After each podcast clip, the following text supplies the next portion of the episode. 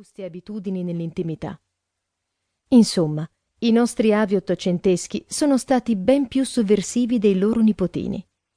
Alle menti geniali di Sigmund Freud, di Henry Havelock Ellis, di Paolo Mantegazza, di Willem Reich, di Alfred Kinsey, di Gregory Pincus e altri, dobbiamo l'impostazione dei grandi quesiti che riguardano la sessualità e l'impianto fondamentale della sessuologia contemporanea. Sono stati loro a rompere il silenzio, a interrogarsi sull'anatomia maschile e femminile, a cercare un rimedio alle malattie venere, a dare una risposta all'esigenza di controllare le nascite, a chiedere per le donne lo stesso rispetto tributato agli uomini. Alla gente comune è toccato il compito di imparare la lezione, di liberarsi dei pregiudizi, di apprendere nuovi comportamenti. Non è stato quest'ultimo un processo semplice e lineare. Negli ultimi anni dell'Ottocento, proprio quando il sesso era disciplinato da regole ferree e costretto entro steccati invalicabili, veniva affermandosi la libertà di pensiero e di azione, tra la pratica godereccia dei libertini, le utopie dei socialisti, le discussioni dei riformatori e le richieste delle femministe.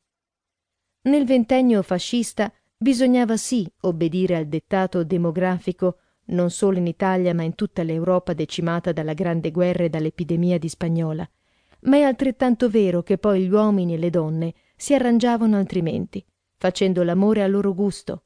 La statistica rivela che mai, come negli anni trenta, è stato così alto il numero di figli concepiti fuori dal matrimonio. La Chiesa, che in questo campo non è mai neutrale e anzi ha sempre preteso d'imporre la sua morale restrittiva, negli anni tra le due guerre esercita invece un'azione riformatrice di vasta portata, incoraggiando le donne ad assumere un ruolo nella vita intima coniugale, per dare solidità, compattezza e calore alla famiglia.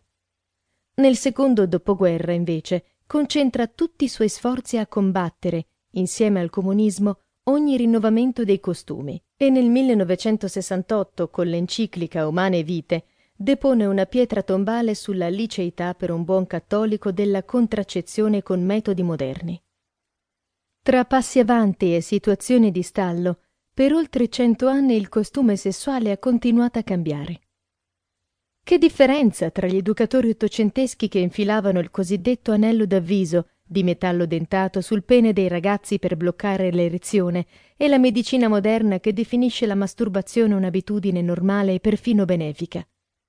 Quale dinamismo ha avuto il sesso, di volta in volta unito o separato dall'amore? Nell'Ottocento un uomo si accoppia con la moglie che non necessariamente ama, ma lo fa anche con la prostituta o la cocotte, con o senza affetto. Negli anni trenta, invece, il matrimonio acquista una componente erotica, i coniugi devono amarsi e fondersi nello spirito e nella carne. Alla fine del Novecento, di nuovo la pratica sessuale è scorporata dall'amore. Si esercita perché fa bene alla salute, con il coniuge, con l'amante o a pagamento, in stile ginnico o via cavo, con strumenti o a mano libera, ma non è assolutamente condannato chi non lo fa per amore.